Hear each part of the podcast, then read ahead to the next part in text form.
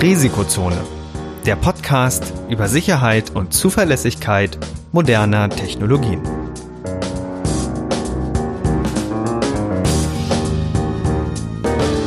Heute mit Professor Dr. Andreas Noah, Sönke Huster und Viktor Gasker.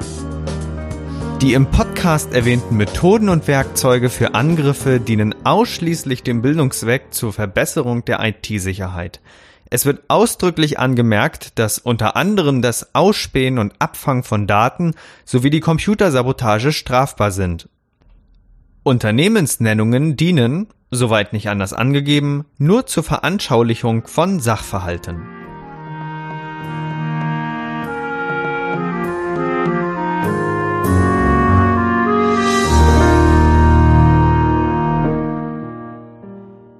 Hallo und herzlich willkommen zu einer neuen Episode des Risikozone Podcasts. Heute mit einer Sonderepisode, denn wir haben heute ein ganz besonderes Thema. Heute geht es um den Linux-Kernel und speziell da um eine besondere Sicherheitslücke, die wir konkret äh, einmal erläutern möchten, die Hintergründe ergründen möchten und anschauen möchten, was das Ganze für Auswirkungen hat. Ja, Andreas, was ist momentan deine aktuelle Linux-Version? Ja, die, ich bin tatsächlich gerade erst auf Kernel 6.0 umgestiegen und äh, ich befürchte aber, es wird sich gleich herausstellen, dass das noch nicht aktuell genug ist. Ähm, weil wir haben ja gehört, es gibt da so eine ominöse Schwachstelle und ich glaube, dafür müsste ich noch aktueller sein, aber ich kann gar nicht. Ja, ich benutze selber Manjaro Linux und ähm, das bietet mir gar nichts aktuelleres als Kernel 6.0 an. Ja, das ist total schlimm. Ich habe äh, selber auch ähm, nicht quasi direkt mal an Jaro, aber ich habe Arch Linux und äh, da laufe ich auf Version 6.01. Das ist zwar schon relativ aktuell, aber nicht so aktuell, wie es sein muss, denn die Lücke, über die wir heute reden, ist da noch nicht gefixt. Das heißt, ich habe natürlich auch ein Notebook, was mit Arch Linux läuft und ähm, da ist auch ein Wi-Fi-Modul drin. Ne? Das, da, da gehen wir langsam so heute auf das Thema zu, was wir behandeln möchten. Äh, aber die Lücke, die wird an sich erst in Linux 602 gefixt sein. Und 602 sowie die anderen Versionen, wo die Fixes rauskamen, die wurde tatsächlich erst heute Morgen, das heißt vor etwa sechs Stunden veröffentlicht. Das heißt, seit sechs Stunden hat man überhaupt erst die Möglichkeit, ähm, vor dieser Lücke gefeit zu sein. Und äh, einigermaßen safe sollte man, wie gesagt, mit den Versionen sein 602, 5.9.16, 5.15.74, 4. Nee, 5.10.148 und 5.4.218. Und da merken wir, wie lang das eigentlich zurückgeht. Das werden wir dann auch gleich nochmal ergründen. Ähm, ja, und äh, ist eigentlich eine relativ spannende Sache. Ähm, wie sind wir denn überhaupt auf die Lücke gestern gekommen, Andreas? Glaube, wir haben uns äh, grundsätzlich über die aktuellen Vorkommnisse so ein bisschen ausgetauscht und äh, ja, dann waren, glaube ich, irgendwo auch eine Nachricht, dass jetzt im Wireless-Bereich, der ist ja für mich sowieso immer sehr spannend, was passiert ist. Und dann waren wir schnell dabei. Genau. Ich glaube, ich kann mich noch, das war gestern, ich kann mich noch Ah, grau ist noch. Naja, ich, ich kann mich noch dran erinnern, ähm, das war auf Hacker News. Ich, wir hatten gestern nämlich die Aufnahme gestern vorbereitet. Wir hatten ja eine neue Episode eigentlich produziert und dann fiel es mir in dem Moment dann auf, oh, da ist ja was. Äh, das, das könnte vielleicht in eine Richtung gehen, dass, dass wir eine Episode zwischenschieben äh, können. Und äh, das hat sich dann entsprechend auch so angeboten und wir konnten für die Episode sogar jemanden gewinnen, ähm, der ganz essentiell für die Entdeckung und Lösung der Lücke äh, verantwortlich ist. Den werden wir gleich noch vorstellen. Das ist nämlich Sönke Huster. Ähm, kurz davor möchten wir allerdings noch darauf eingehen, um was es überhaupt geht. Es geht nämlich um eine kritische Sicherheitslücke im WLAN-Stack. Das heißt, äh, das ist ja im Grunde das das ähm, System mit dem Linux Networking überhaupt ermöglicht. Und da soll eine Remote Code Execution möglich sein, beziehungsweise äh, ein Denial of Service. Was ist denn das? Ja, die äh, beiden Begriffe, die unterscheiden sich natürlich so ein bisschen. Ähm, vielleicht müssen wir da einmal kurz ein bisschen weiter ausholen. Wir reden ja über eine Komponente im Kernel von Linux, die dafür zuständig ist, die Nachrichten, die über Funk hereinkommen, also über Wireless LAN, ähm, zu verarbeiten. Und natürlich ist es so, dass es da, dort verschiedene Variablen gibt, die befüllt werden müssen mit Informationen, die über die Funkleitung hereinkommen. Und wenn man diese Variablen so befüllt, wie es eigentlich gar nicht vorgesehen ist, dann kann das dazu führen, dass ein Betriebssystem oder der Teil dieses, dieses Betriebssystems ähm, des Linux-Kernels abstürzt, weil zum Beispiel Variablen überfüllt werden. Das heißt, man schreibt über die Grenzen darüber hinaus oder man setzt irgendeinen Wert ein, der nicht so richtig, richtig, richtig valide ist. Und in dem Moment, wo man es schafft, ähm, das System abstürzen zu lassen, hat man ein Denial of Service, weil das System seinen Service eben nachher nicht mehr anbieten kann. Und wenn man es aber sogar schafft, das so gezielt bewusst zu tun, dass man die Kontrolle über ein System übernehmen kann, dann kommt es sogar zu einer Remote Code Execution, wo ich dann in der Lage bin, das System fernzusteuern möglicherweise.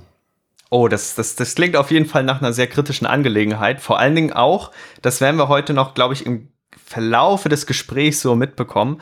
Ähm, das Ganze geht auch ohne direkte Interaktion. Das heißt, ich habe einfach nur einen WLAN-Scan auf und schon bin ich potenziell dem Risiko ausgesetzt, dass was passieren könnte. Und vor allen Dingen, das Ganze spielt sich sogar noch eher im Kernel-Space ab und nicht im User-Space. Was ist denn da nochmal der Unterschied, Andreas? Ja, im Kernel Space ähm, bewegen wir uns ja in dem Bereich, wo vor allen Dingen ähm, die internen Strukturen des, des Kernels verwaltet werden. Da haben wir natürlich getrennte Speicherbereiche. Das heißt, äh, da kann der normale Nutzer normalerweise keinen Zugriff auf die ganzen ja, Speicherseiten bekommen. Und im User Space habe ich natürlich die Anwendungen, die mit niedrigeren Rechten laufen, ähm, die der User normalerweise unter Kontrolle hat, die der einspielen kann und da haben wir natürlich grundsätzlich ähm, auch getrennte Speicherbereiche, wo es dann immer über System Calls gibt, die dann die Schnittstelle zwischen diesen beiden Spaces herstellen können. Das heißt, wenn ich eine Lücke im Kernel Space quasi habe, dann ist sie ja potenziell gefährlicher als tritt eine im User Space auf, ne? Ja, das äh, führt natürlich dazu, dass ich mich richtig tief in das System eingraben kann. Das heißt, wenn ich eine Remote Code Execution im Kernel Space habe, dann habe ich natürlich auch dementsprechend meistens die höchsten Rechte, die ich so haben kann. Und äh, wohingegen ist es im User Space ja auch zum Beispiel sein kann, dass ich die Anwendung eines bestimmten Benutzers übernehme, dann vielleicht nachher in der Lage bin, im Rahmen oder im, im, ja, in den Möglichkeiten des Benutzers meine, meine Codes auszuführen. Aber das muss ja nicht unbedingt zwingend dann ja, sehr, sehr negativ sein. Vielleicht äh, kann ich auch nur vielleicht eine Webseite defacen, die als auf einem Virtual Host läuft oder so. Wohingegen im Kernel Space, wenn ich da was übernehme, dann habe ich die komplette Maschine unter meiner Kontrolle. Okay. Ja, das ist auf jeden Fall eine sehr kritische Angelegenheit und wir sind vor allen Dingen äh, für die heutige Episode froh, dass wir mit jemandem sprechen können, der sehr viel Ahnung von dem konkreten Angriff hat, beziehungsweise von diesem Risiko, von der Lücke, weil er sie selber entdeckt hat. Und äh, wir, wir freuen uns sehr, dass äh, Sönke Huster von der TU Darmstadt es so spontan einrichten konnte, dass er heute bei uns äh, im Podcast dabei, hat, äh, dabei ist. Sönke ist äh, Forscher am Secure Mobile Networking Lab äh, dieser TU Darmstadt und äh, ist eben heute dabei. Wir begrüßen dich ganz herzlich, Sönke. Kannst du dich kurz für unsere Hörer vorstellen? Ja, na klar. Äh, auch erstmal Hallo von mir und danke für die äh, nette und spontane Einladung. Ich freue mich, dass ich dabei sein darf. Ähm, ich bin Sönke Huster. Ähm, wie gerade schon gesagt, arbeite ich mittlerweile am Lehrstuhl Secure Mobile Networking Lab SEMO an der TU Darmstadt.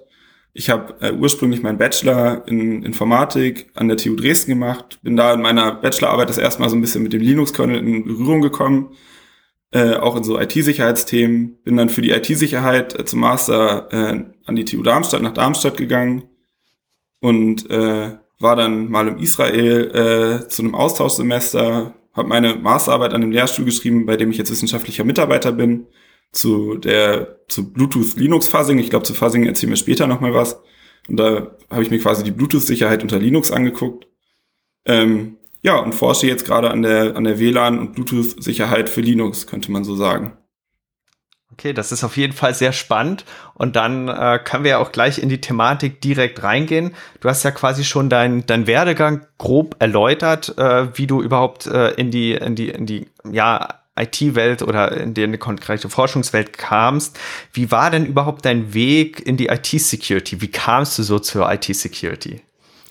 Ich glaube, ich war an Informatik schon immer interessiert, aber ich bin, glaube ich, insgesamt ein sehr breit interessierter Typ. Aber was ich schon früh sehr spannend und cool fand, waren ähm, auf dem Kongress vom Chaos Computer Club, äh, dem Chaos Communica Communication Congress, äh, gerade die Security Talks. Das fand ich da, die hat man geguckt und saß da mit, oder ich saß da mit staunenden Augen und offenem Mund und fand es total spannend.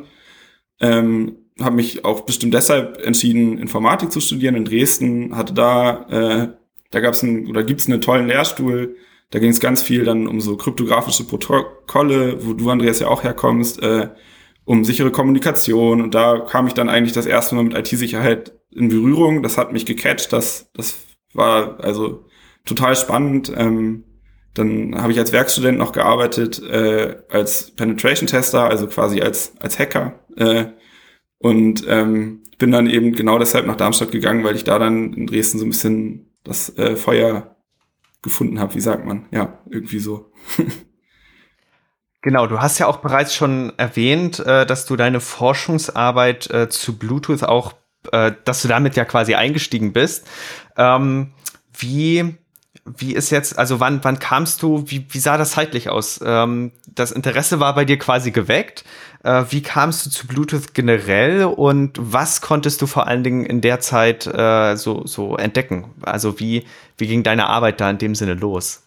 Ja, also äh, in Darmstadt habe ich einfach viele, viele Vorlesungen beendet, äh, äh, gehört und dann eben auch irgendwann beendet äh, zur IT-Sicherheit und irgendwann war klar, okay, jetzt äh, darf ich langsam nicht mehr, ich muss mal eine Masterarbeit schreiben ähm, und hatte ganz viele Vorlesungen, gerade bei SEMO, also bei dem Secure Mobile Networking Lab, wo ich jetzt auch bin. Und da hat mich total gereizt, dass es so einen großen Praxisanteil gab, also dass man das nicht nur alles sich theoretisch anschaut, sondern dass wir ganz viel ausprobiert haben und machen konnten. Und dann habe ich geschaut, was da so angeboten wird. Und wir forschen ganz viel zu iOS und Android Security ähm, und überhaupt eben zu sicheren mobilen Netzwerken, drahtloser Kommunikation. Und ich bin da eigentlich ganz offen rangegangen und habe gesagt, hey, das und das kann ich. Ich habe schon mal Berührung mit dem Linux-Kernel gehabt. Ich kann irgendwie programmieren. Ähm, ich finde das hier generell spannend, was ihr macht. Was habt ihr für Themen? Und dann kam eben äh, meine spätere Masterarbeitsbetreuerin, Dr. Jiska Klaassen, äh, auf mich zu und meinte, hey, hier, ich glaube, Linux Bluetooth hat sich so richtig noch niemand angeguckt. Ähm, mit einem Fuzzer. Was da Fuzzing war, wusste ich auch nur so ganz grob. Also da war ich bei weitem kein Experte. Ähm, und so bin ich da, da reingekommen. Genau. Und du hast, genau, ja, du hast ja gerade schon das Thema Fuzzing angesprochen. Ähm, jetzt kann ich mir vorstellen, dass nicht jeder weiß, was, was sich dahinter verbirgt. Vor allen Dingen, da das auch eine besondere Art und Weise ist, wie man quasi Sicherheitslücken oder Systeme auf, auf deren korrekte Funktion überprüft. Ähm, du hattest vorhin schon im Vorgespräch äh, so ein bisschen erwähnt, äh, dass es eine besondere Story hinter dem Begriff des Fuzzings gibt. Kannst du grob mal für unsere ja, Zuhörer erläutern, worum es geht und vor allen Dingen, was die Story hinter Fuzzing ist? Ja, also ich, äh, das ist die Story, die ich kenne, äh, wie Fuzzing quasi entstanden ist. Das war in den 90ern und da waren auch ganz viele interessierte Computer äh, oder Computerinteressierte und äh, die haben aber festgestellt, ihr Betriebssystem stürzt immer ab, wenn draußen schlechtes Wetter ist. Und das Signal in der Telefonleitung, die in den USA, glaube ich, hauptsächlich überirdisch verläuft und da ist ein Blitz in der Nähe, wurde gestört. Und dann haben sie festgestellt, dadurch kam es zu so invaliden Eingaben in ihre Programme. Und deshalb sind ihre Programme abgestürzt. Und ein Absturz ist häufig verbunden, würde ich sagen, auch mit einer Sicherheitslücke, ähm, weil das Programm eben nicht richtig, das könnte ja auch sagen, hey, das ist hier irgendwie falsch, ich beende mich ganz normal, aber so ein Absturz ist eigentlich so ein bisschen unkontrolliert. Äh, und da kommt dieses Fuzzing her, also von diesem fuzzy Wetter, fuzzy Signal, das da quasi empfangen wurde, kamen irgendwie falsche Eingaben, mit denen niemand gerechnet hat, in ihre ganz normalen kleinen Programme rein und die sind abgestürzt. Und da kann man dann eben auf die Idee, was passiert eigentlich oder wie, wie kann ich denn diese Abstürze beheben und wie finde ich überhaupt diese Abstürze? Und da hat man dann einfach angefangen, gar nicht mehr zu sagen, in mein Programm kommt jetzt, weiß ich nicht, eine ganz normale PDF-Datei oder irgendwie ein Format, mit dem gerechnet wird, sondern einfach Zufall. Ich kipp quasi in dem einfachsten Fall einfach Zufall rein und äh, hoffe auf einen Absturz und gewinne daraus dann die Information, wo ist hier ein Fehler? Warum wurde nicht gesagt, warum wurde nicht erkannt, das ist schlecht oder das ist falsch, äh, ich beende mich, das ist Quatsch, was ihr hier mir sagt, sondern warum, warum läuft das so unkontrolliert? Und äh, das ist zumindest die Geschichte, die ich kenne, wo Fuzzing herkommt. Äh, Genau, und das macht man mittlerweile, das war in den 90ern, äh, das kann man auch noch so machen, aber mittlerweile kann man das viel gezielter machen. Also, dass man nicht mehr nur quasi Zufallszahlen in das Programm oder in das Betriebssystem, das man untersucht, reinschüttet und hofft, dass es abstürzt, sondern man kann so ein bisschen beobachten, mh, hm, wenn ich einen bestimmten Inhalt in das Programm gebe als Eingabe, wo läuft dann eigentlich das Programm ab? Also über welche Pfade im Programm ähm, welche werden da ausgeführt, welche Pfade gibt es. Und das kann man sich dann aufschreiben und dann gibt man da immer neue Sachen rein und dann sieht man irgendwann, oh, jetzt habe ich einen neuen Pfad entdeckt, da bin ich vorher noch nie lang gelaufen. Dann scheint das irgendwie eine interessante Eingabe zu sein, dann speichere ich mir die mal weg und verändere die immer. Anstatt immer neuen Zufall zu nehmen, nehme ich dann eben Pakete, wo ich weiß, oh, da war irgendwie was Neues dabei. Und so baut sich das dann langsam auf. Man findet immer insofern spannende neue irgendwie Eingabepakete, äh, die irgendwelche neuen Codezeilen berühren im Programm. Ähm, und wenn es also für den Sicherheitsforscher dann gut läuft, äh, für den Entwickler vielleicht ist das, ist das gar nicht so toll, äh, stürzt es dann ab und dann weiß man, ah, mit der Eingabe habe ich hier den Absturz irgendwie gefunden. Und äh, das kann man mittlerweile, also da gibt's echt coole Forschung, coole Paper, ähm, wie man das verbessern, erweitern kann in jedem Schritt dieses Prozesses. Aber das ist, glaube ich, so ganz grob erzählt, wie halbwegs modernes Fuzzing gerade funktioniert. Ja, ist total spannend. Ähm äh, wie automatisiert funktioniert das denn mittlerweile? Kannst du wirklich sagen, ey, ich lasse das Ding jetzt mal laufen und dann sagt er, okay, ich bin jetzt wahrscheinlich fertig in drei Stunden und dann kannst du dir mal meinen mein Report angucken oder, oder musst, du, musst du da wirklich selber wirklich Hand anlegen? Also es läuft eigentlich dauerhaft voll automatisiert ab oder voll automatisiert. Ich muss es eben starten, äh, nachdem ich den Fuzzer gebaut habe. Das ist jetzt auch kein, kein trivialer Prozess, aber äh, und der hört leider nie auf. Also so ähm, die Programme, die ich mir zumindest angucke, also gerade eben unter Linux, Bluetooth und WLAN sind so komplex, da kommt man nicht überall hin. Jedenfalls nicht nicht einfach. Und ich glaube, bis ich äh, die WLAN-Lücken gefunden habe, um, über die wir uns nachher noch unterhalten, da lief der zwei Wochen oder anderthalb Wochen. Und irgendwann kommt so ein bisschen der Punkt, dass man selbst sagen muss, okay, ich glaube, der findet jetzt nichts Neues. Also ich krieg quasi einen, einen naja, schicken Graphen nicht, aber einen Graphen, der irgendwie beschreibt, so viel neue Pfade habe ich in letzter Zeit gefunden. Wenn man da sieht, okay, da kam jetzt drei Tage gar nichts mehr, dann äh, gucke ich mir meinen Faser an und denke, okay, woran kann das liegen? Was kann ich noch verändern, dass ich da mehr abdecke? Kann ich vielleicht auch die, die Eingaben, mit denen ich anfange, äh, irgendwie verbessern? Genau, also von, insofern voll automatisiert, aber ähm, es ist quasi so ein bisschen so ein dauerhafter Entwicklungsprozess, weil dann sitzt man immer da und denkt sich, warum bin ich da eigentlich noch nicht hingekommen? Warum, warum hängt es da? Was kann ich da Cooles machen? Dann gibt's neue Paper, dann liest man die und denkt, oh, coole Technik. Äh, genau, so, so funktioniert das. Total spannend. Also ich glaube, darüber muss ich auch nochmal die eine oder andere Abschlussarbeit bei uns anbieten.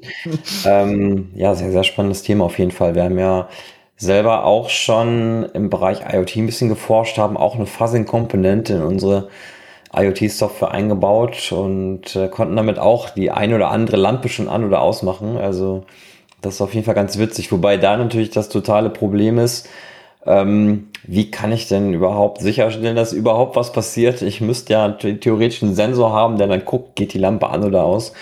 Und das ist ja, glaube ich, in Software oder in der Simulation dann ein bisschen einfacher, oder?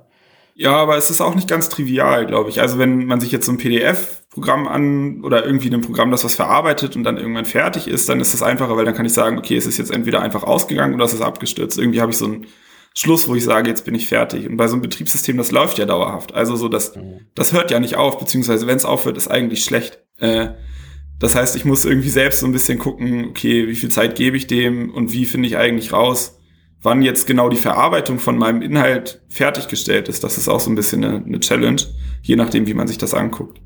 Ähm, genau, und es ist auch manchmal schwierig, äh, irgendwann geht so ein Rechner aus oder reagiert nicht mehr, äh, aber man kann nicht ganz so sagen, warum und dann startet der Fuzzer den einfach neu und macht weiter. Und äh, die erste Sicherheitslücke, die ich glaube ich in Bluetooth gefunden habe, aber es war so ein Bluetooth-Treiber, den benutzt niemand, also es war nicht nicht wirklich was ernstzunehmendes oder was mit einem großen großen Auswirkungen, aber für mich, das war eben meine erste Sicherheitslücke.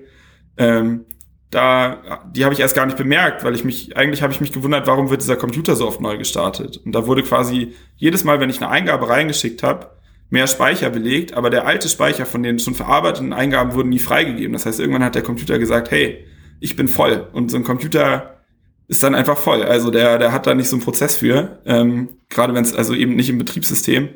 äh, der stürzt dann einfach ab. Und das heißt, es ist manchmal gar nicht so trivial, dann wirklich so einen Absturz auch zu detektieren äh, oder zu unterscheiden. War das jetzt ein, ein gutes Beenden, ein schlechtes Beenden? Ist es normal, dass der jetzt irgendwann ausgeht? Weil vielleicht habe ich ja auch über, über in dem WLAN-Paket geschickt oder in dem Bluetooth-Paket geschickt, mach mal den Netzwerkchip aus. Und wenn der dann aus ist, dann, na klar, kommt mein Fuzzer nicht mehr rein, aber das ist ja erwartbares Verhalten. Also so, da gibt's schon so ein bisschen, das ist nicht ganz trivial, sage ich mal. Das, ja. das, das heißt, du hast quasi so eine Art äh, Memory Leak äh, in, in, in der ersten Stufe entdeckt. Ähm, da weiß ich ja, dass aus, aus eigener Erfahrung, vor allen Dingen, wenn man mit C entwickelt, äh, sowas zu verhindern ist ja, da gehört schon sehr viel aus Entwicklersicht Disziplin dazu, vor allen Dingen auch, wenn man das dann äh, nach dem Schreiben der Software überprüfen möchte. Da gibt's ja so Werkzeuge, zum Beispiel Valgrind, äh, die, die können dann einfach zählen, okay, wie viel wurde schon ähm, da äh, quasi äh, allokiert, was wurde deallokiert, passt das alles überein. Aber ich glaube, im Kernel Development ist das ja alles schwer durchführbar, auch was so automatisierte Tests betrifft. Was, was ist dir da auf dem Weg da so begegnet?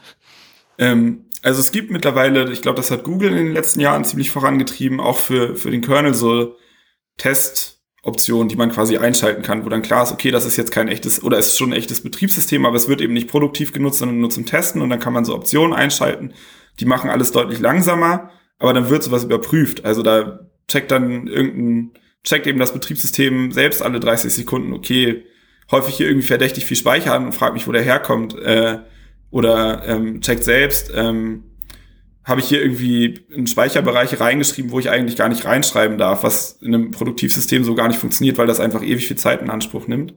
Und äh, da gibt's echt coole Sachen mittlerweile. Da gibt es jetzt auch so Tools, die erkennen Data Races, also ähm, Race Conditions. Ich weiß nicht, inwiefern ihr das kennt, aber da, oder ihr mit Sicherheit, aber inwiefern das unsere Zuhörer kennt. Ähm, aber da geht's, man kann quasi Sicherheitslücken oder überhaupt Fehler erzeugen, äh, weil sich Prozesse gegenseitig blockieren, weil sie in einer bestimmten Abfolge irgendwie aufgerufen wurden oder gestartet wurden. Und das kann echt blöd sein. Und sowas zu erkennen ist gar nicht so einfach. Äh, aber selbst für sowas gibt es mittlerweile Kernel-Konfigurationsoptionen. Ähm, das ist ziemlich cool. Da macht irgendwie Google echt gute Arbeit. Die haben so seit, ich glaube, seit 2016 so einen eigenen Fuzzer, der Linux auch durchgehend ähm, fasst, äh, was, glaube ich, die Sicherheit total vorangetrieben hat, weil wenn man sich diese diese quasi Fehlerberichte anschaut, die der Kernel so erhält, äh, dann sieht man, dass da tierisch viel automatisiert mittlerweile reported wird mit, hey, ich glaube, hier ist ein Fehler, hey, ich glaube, hier ist ein Fehler. Und ich glaube, das treibt die Sicherheit schon mal total hoch. Gerade in Kombination mit diesen Optionen, äh, dass man dann so Sachen mehr checkt, als man das normalerweise machen würde. Ja. Genau, du hast ja, du hast ja auch gerade äh, Fuzzing in verschiedenen Stufen mehr oder weniger angesprochen. Also das ist ja äh, ausgehend aus, aus der Story von den 90er Jahren schon in viele, viele Bereiche vorgedrungen. Das heißt, äh, unter Android nutzt man, glaube ich, jetzt auch, äh, wenn man eine App entwickelt, Monkey-Tests, wo dann auch so quasi gefasst wird und ohne das kommt das gar nicht in den App Store. Aber es ist eben quasi auch immer eine Art besonderes Setup dafür notwendig, um das Ganze umzusetzen. Ähm, wie sah dein Setup speziell für deine Forschung aus? Äh, du kannst ja nicht, auch speziell bei, bei äh, Bluetooth, ähm, ein Gerät, oder ich weiß nicht, ob es möglich ist, äh, dass das Gerät quasi über echten Funk das übermittelt oder emulierst du das? Und wenn ja, wie? Also wie hast du dein Setup in der Frage da zusammengebaut?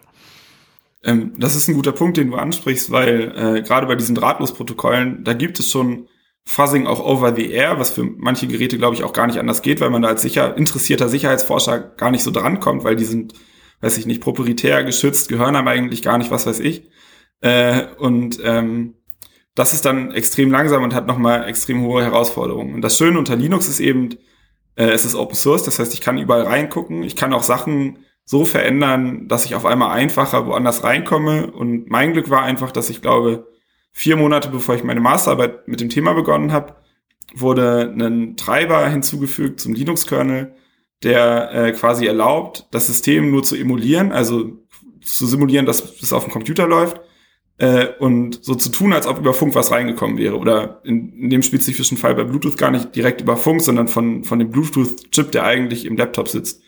Ähm, und das hat es tierisch viel einfacher gemacht, da einfach so zu tun, als ob man da wäre äh, und hat ganz viele von diesen Challenges irgendwie gelöst, die man erreicht oder an die man gestoßen wäre, wenn man das wirklich physisch mit einer Antenne durch die Luft hinschicken würde, dann müsste ich ja quasi an dem anderen Rechner sitzen und gucken, ist er jetzt abgestürzt oder läuft er noch und dann auf eine Taste drücken, hey, sieht toll aus. Also so, äh, das äh, ja, muss ich zum Glück nicht. Genau, das heißt, ich, ich habe einen großen Server, da laufen ganz viele Linux-Betriebssysteme einzeln drauf, die so denken, sie wären ein eigener Computer, aber eigentlich tut nur mein Server so, als wären sie ein Computer und da wird das emuliert. Und dann äh, sagt mein Fuzzer, hier ist ein Bluetooth-Paket für dich. Und am Ende denkt das Betriebssystem quasi, oh ja, das kommt hier über einen validen Pfad und es ist auch ein valider Pfad, aber es kommt eben nicht wirklich über, über die Luft, sondern ganz direkt. Ja. Ich, ich glaube, bei der Luftkommunikation, da hat Andreas ja auch schon viele, viele Erfahrungen in der Hinsicht gemacht. Mit dem Universal Radio Hacker, äh, der ja auch von, von ähm, die und Johannes Pohl quasi äh, entwickelt wurde. Da gab es doch, glaube ich, mal die Story mit den Steckdosen. ähm, Jetzt bin ja. ich gespannt. ja. Genau, ich, ich erinnere mich ganz dunkel dran. Ähm, wir haben ganz am Anfang ähm, gab es ja das Problem, ich hatte ein paar Software-Defined Radios eingekauft, wir konnten die aber nicht ordentlich bedienen, weil ich weiß nicht, wer das mal probiert hat.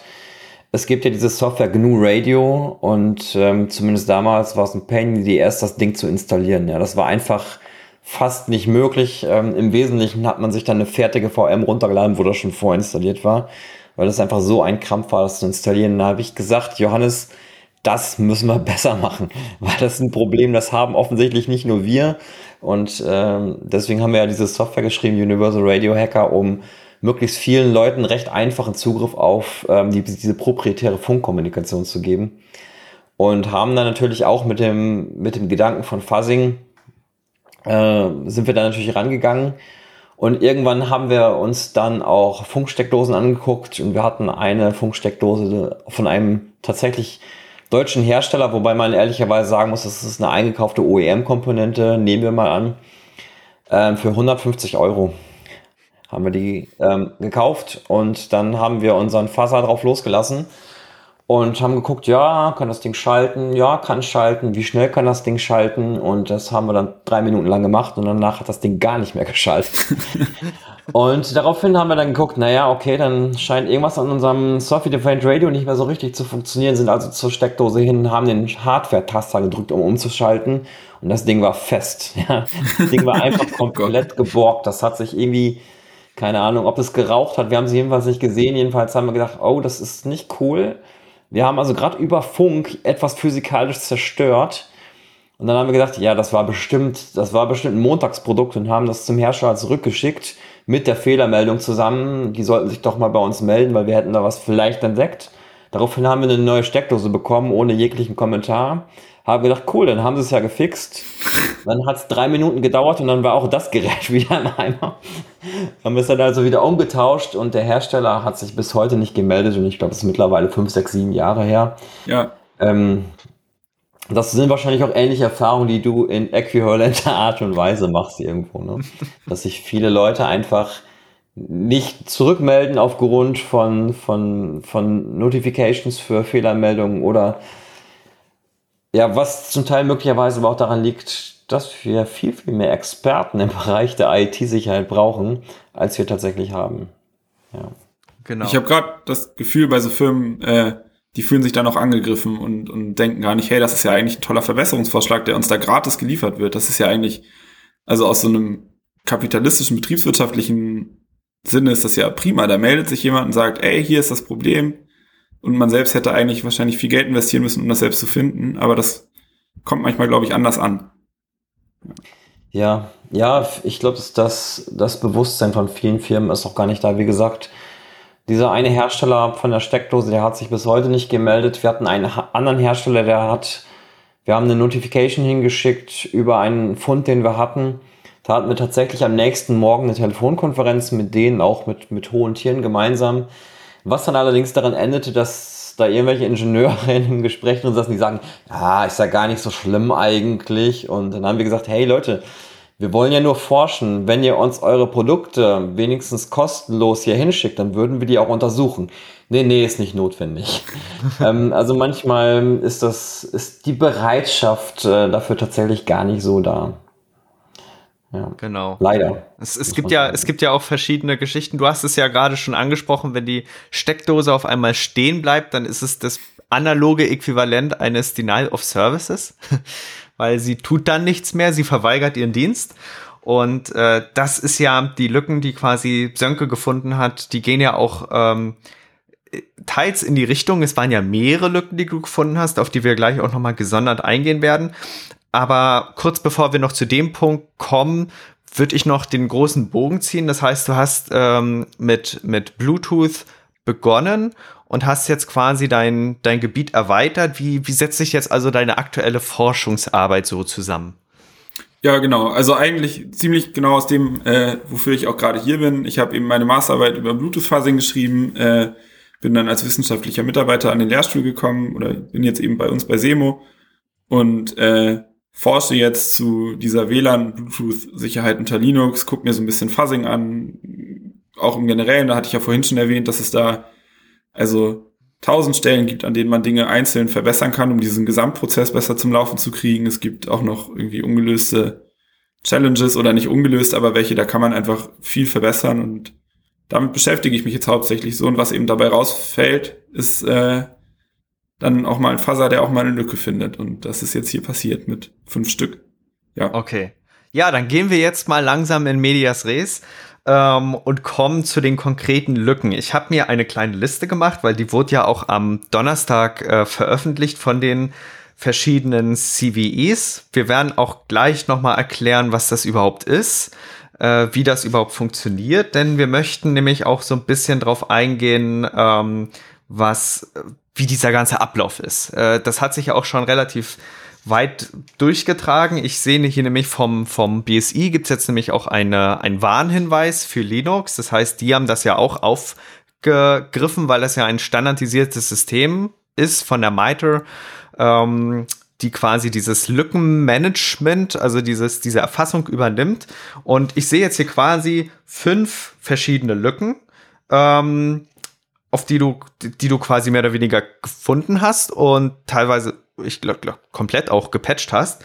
Ähm, die Lücken die, die Patches kommen aber nicht von mir, das äh, möchte so. ich betonen. Ich habe richtig schön mit Johannes Berg zusammengearbeitet, das war total toll. Der hat das alles entwickelt und äh, hatte hoffentlich auch ein bisschen Spaß dabei, ganz komische WLAN-Pakete anzugucken, die er vorher auch nicht so vorstellen, sich vorstellen konnte.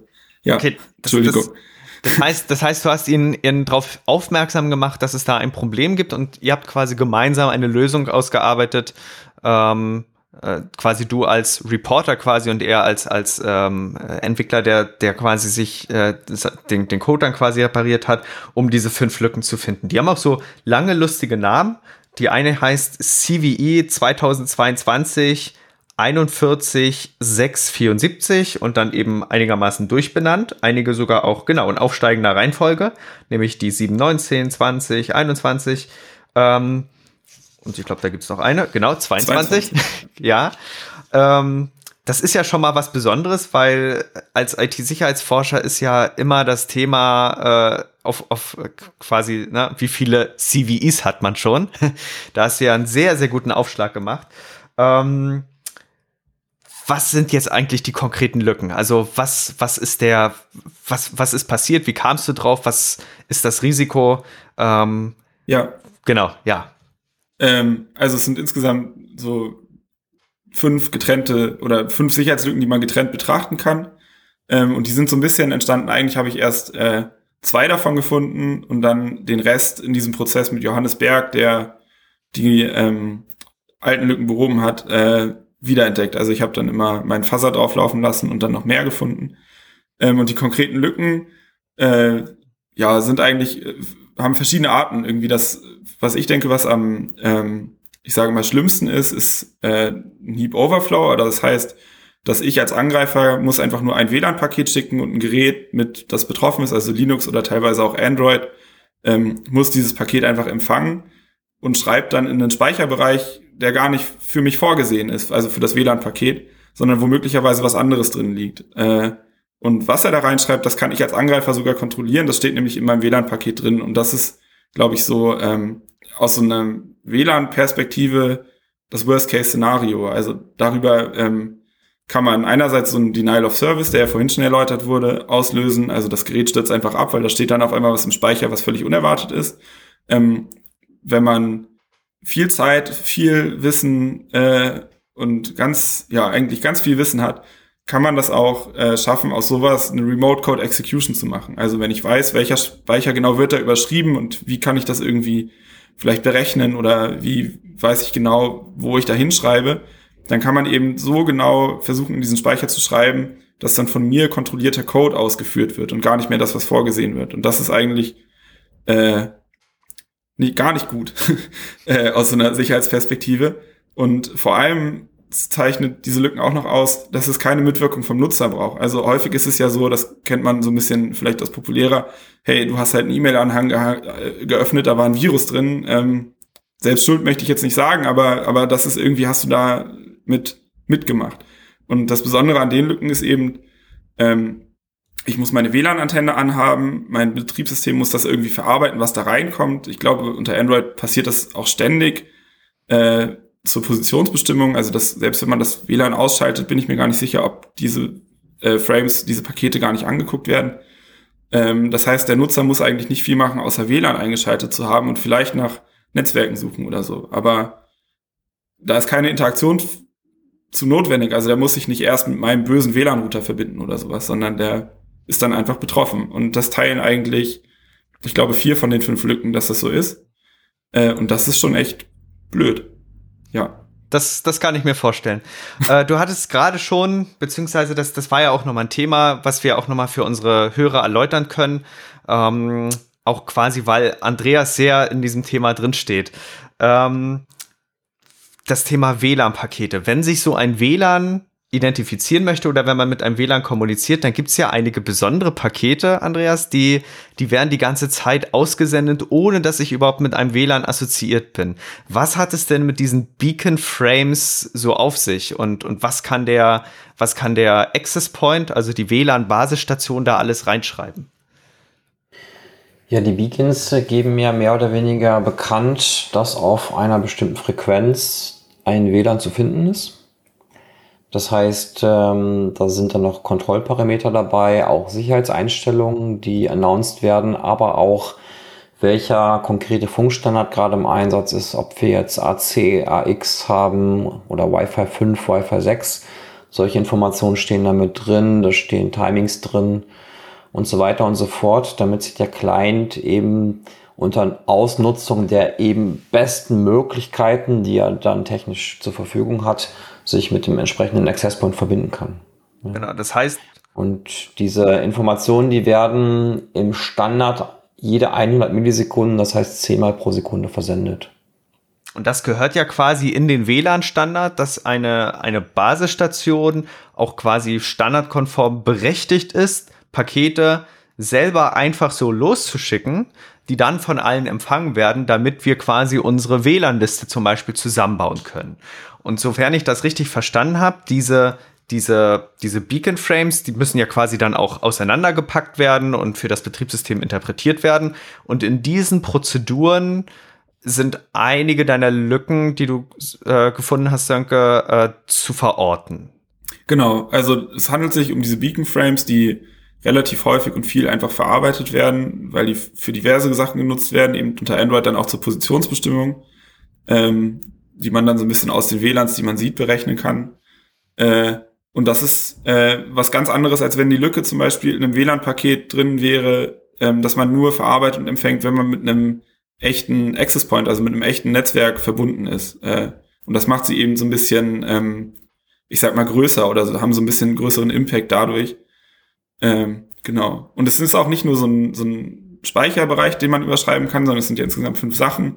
Da ist noch sowas dabei, dass wenn ich ein bestimmtes Paket schicke oder eine bestimmte Kombination von Paketen, dass sich der, das Betriebssystem aufhängt, weil es quasi, ähm, es gibt so, ich weiß nicht, Linked List heißt das. Ich weiß nicht, wie weit ich jetzt hier technisch in die Tiefe gehe, aber auf jeden Fall sind das so verknüpfte Listen, um was zu suchen. Und eine von diesen Sicherheitslücken funktioniert eben so, dass ich meine äh, WLANs, die ich quasi ähm, anzeige, dass es sie gibt in diesen Frames, so ein bisschen falsch reinschreibe, dass am Ende der Kernel sich aufhängt, weil er dauerhaft in dieser Liste sucht nach WLANs, die er kennt oder die er eben nicht kennt und das damit vergleicht.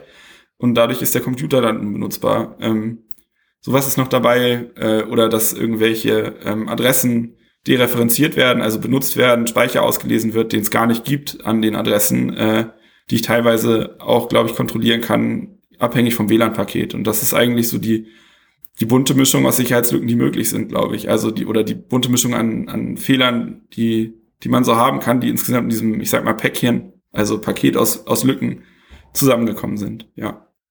Genau. Und ich habe ich hab ja schon einen kleinen Blick auf die, auf die Einstufung der Lücke geworfen. Ähm, das heißt, äh, da gibt's, ich glaube, final ist es noch nicht festgelegt worden, wie, wie schwer das jetzt ist, aber in diesem, ähm, von, in dieser BSI-Information steht jetzt drin, dass diese CVEs, das ist ja quasi dieses, dieses System, um Sicherheitslücken zu erstmal bekannt zu machen, da wird ja auch ein, ein sogenannter CVSS angegeben. Und das ist so ein Verfahren, um, um die Schwere der Lücke grob so festzustellen. Und da sind, bist du mit deiner Lücke momentan etwa so auf, auf äh, Stufe 6. Das heißt, das ist schon äh, relativ kritisch, aber äh, die, es ist noch nicht die 10. Ne? Das, mhm. das ist ja da. Ähm, ich ich, ich habe das Gefühl, es ist auch so ein bisschen, weil wie man guckt. Also ich habe mir die höchste Zahl rausgeschrieben, glaube ich. äh, und äh, Suse hat zum Beispiel für die erste von den fünf Lücken 8,8 ausgerechnet. Das ist schon Ui. deutlich näher an der 10.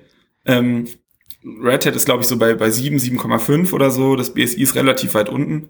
Ja. Äh, also es bewegt sich aber auf jeden Fall in diesem Bereich, wo es auf jeden Fall eine Auswirkung hat oder ein Problem darstellt und nicht da, wo man denkt, naja gut, warum hast du dafür jetzt irgendwie eine CVI beantragt? Also so Genau. Ähm, ja.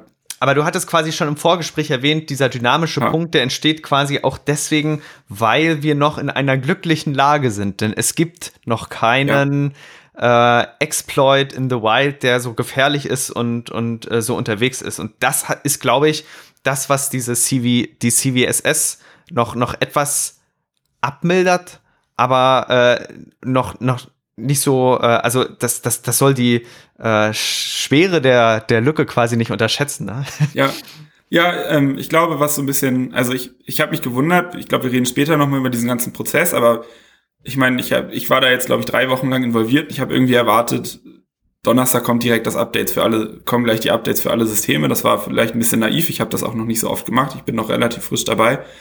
Ähm, aber ich glaube, es wäre eben ein Unterschied. Also was ich geliefert habe, ist ein Proof of Concept heißt das. Das heißt, man zeigt quasi, prinzipiell besteht hier eine Lücke. Aber was ich eben nicht geliefert habe, ist, so nutzt man die aus. Und so definiere ich den Code, der da dann wirklich ausgeführt wird. Das ist nochmal ein ganz anderer Schritt. Was ich jetzt mit den Sachen, die ich geschickt habe, machen kann, ist Geräte zum Abstürzen bringen. Ähm, und was ich aber eben nicht geliefert habe und wofür man einfach extrem viel Wissen braucht und extrem viel Zeit, äh, das wirklich aktiv auszunutzen, ist diese Remote Code Execution, die nochmal viel drastischer ist, weil ich da eben unkontrolliert oder eben aus Angreifersicht kontrolliert ein System komplett übernehmen kann und alles machen kann, was ich möchte. Das ist ja so vom Sicherheitsmodell der Worst Case. Ähm, und ich glaube, wenn, wenn das jetzt schon in the wild passieren würde, also wenn man jetzt sehen würde, hey, mein Android-Gericht macht komische Sachen und dass diese Sicherheitslücke, die Sönke da reported hat, ähm, ich glaube, dann wären die Updates auch ziemlich viel schneller da. Also so, das heißt, wir sind gerade genau in dieser glücklichen Phase. Man weiß, da gibt es ein Problem. Man kann das teilweise schon so ein bisschen ausnutzen, aber eben so, dass ein Gerät abstürzt, das ist blöd, aber es ist nicht der Worst Case. Ähm, und man kann davon ausgehen, von, von quasi der Natur der Sicherheitslücke, dass ich so eine Remote Code Execution daraus bauen könnte. Mindestens in Kombination vielleicht auch nochmal mit anderen Sachen, aber aus denen hier vielleicht auch. Äh, und deshalb kann man das quasi als kritisch, aber nicht dringend bewerten, glaube ich. Also, oder auch schon dringend, aber eben nicht im Sinne von, das muss jetzt hier in zwölf Stunden passieren oder 24. Genau, darauf geht ja dieses, dieses CVSS, also dieses Common Vulnerability Scoring System auch äh, in bestimmten Metriken ein. Das ist ja ein komplexes Framework und einer dieser Metriken ist, sind quasi diese temporalen Metriken und da ist eben der Hintergrund, dass die Schwere einer Lücke sich über die über die Lebenszeit quasi auch ändert. Und, und dieser Punkt Exploitability, das, was ich gerade schon erwähnt habe, ähm, das ist quasi, äh, das, das ist da für uns Anwender, kommt das uns gut momentan noch entgegen, weil es gibt da so verschiedene Stufen, quasi unproven, also noch nicht bewiesen, dass das möglich ist. Dann gibt es Proof of Concept, das ist das, was du wahrscheinlich äh, vorlegen konntest. Dann gibt's noch den Punkt Functional. Ähm, das ist, ähm, dass der, dass, dass der Angriff in den meisten Fällen funktioniert und, und äh, richtig schlimm wäre Wild, äh, High. Weil ja. dann, dann gibt es einen Exploit in the Wild, das haben wir auch bei diesen Exchange-Attacken, glaube ich. Da, deswegen treibt es die auch so in dem, in dem Scoring so hoch, weil es dann auch immer schon äh, laufende Angriffe gibt. Und äh, das macht es natürlich dann brisanter, äh, insgesamt dann, dann auszuwerten. Und dann äh, gibt es auch noch die äh, Remediation-Level, das unterscheidet dann quasi, ist die Lücke überhaupt fixbar? Das heißt, wenn das irgendwie alles eingebaut wäre, in Hardware gegossen, dann ist das ja schwer zu fixen. ähm, gibt es einen Workaround oder gibt es einen temporären Fix oder eben einen Official Fix? Und diesen Official Fix, den gibt es ja jetzt seit heute Morgen 8 Uhr. Ähm, und der ist, glaube ich, ja das Ende eines einer einer Reise, auf die du dich begeben hast. ja. ähm, um jetzt quasi erstmal diese Lücke bekannt zu machen äh, und quasi auch äh, kontrolliert bekannt zu machen, Stichwort Disclosure Process und Responsible Disclosure, um der Schließung quasi, ähm, ja, um die Schließung voranzubringen. Wie lief das Ganze ab? Ähm, erstmal mit viel Verwirrung ist es, glaube ich, gestartet, weil ich erstmal gar nicht selbst einschätzen könnte, einschätzen konnte, wie, wie schlimm ist das hier eigentlich, was ich habe? Kann man das über Over the Air triggern oder liegt das eben an meinem, was ich vorhin schon mal kurz erzählt hatte, sehr spezifischen Setup, das dieser Fuzzer hat? Und dann ist es beim Linux-Kernel auch so, äh, es gibt viele verschiedene Ressourcen, die viele verschiedene Wege aufzeigen, wie man da Sicherheitslücken meldet, aber eben nicht wie, weiß ich nicht, wenn ich bei Google Security google, dann komme ich ein, auf eine Seite und, und, und finde ganz genau den Prozess skizziert mit einer Mailadresse, wo ich mich melden muss. Ähm, und dann habe ich mich quasi aus den vielen Möglichkeiten, die sich für mich da so dargestellt haben, daraus gewählt, dass ich an einen Vendor ähm, an, herantrete mit der Sicherheitslücke. Das heißt, dass ich diesen ganzen Prozess gar nicht selbst komplett koordinieren möchte, sondern ich melde mich quasi, ich habe mich bei SUSE gemeldet, die stellen eben ein Produkt her, wo Linux drauf ist, also SUSE. äh, und ähm, da habe ich mich gemeldet und gesagt, hey, ich habe hier, glaube ich, Sicherheitslücken bei euch gefunden, so sehen die aus und äh, so könnt ihr das reproduzieren. Ähm, und dann äh, habe ich die Mail geschickt, habe dann eine Antwort bekommen mit, hey, wir haben das jetzt hier mal eingetragen, wir melden uns und dann bekommt man auch gleich so eine, oder ich habe gleich so eine CVI zugeteilt bekommen, also genau so einen eindeutigen Identifikator, der, glaube ich, bei Linux nochmal besonders wichtig ist, weil sich ganz viele unabhängige Hersteller und Parteien miteinander müssen miteinander kommunizieren, über welche Sicherheitslücken oder so man eigentlich spricht. Das heißt, es ist viel wichtiger, so eine CVI zu verteilen, die sowas eindeutig kennzeichnet, als jetzt zum Beispiel bei einer Sicherheitslücke bei Apple, weil das wird dieses Apple-Universum, Apple-System gar nicht so sehr verlassen. Äh, die sind, machen alles selbst. Ähm, und dann hat Suse sich bei mir gemeldet, hey, also ja, das sieht irgendwie also blöd aus, aber für dich eben gut. Also es ist eine, sieht nach einer guten Lücke aus.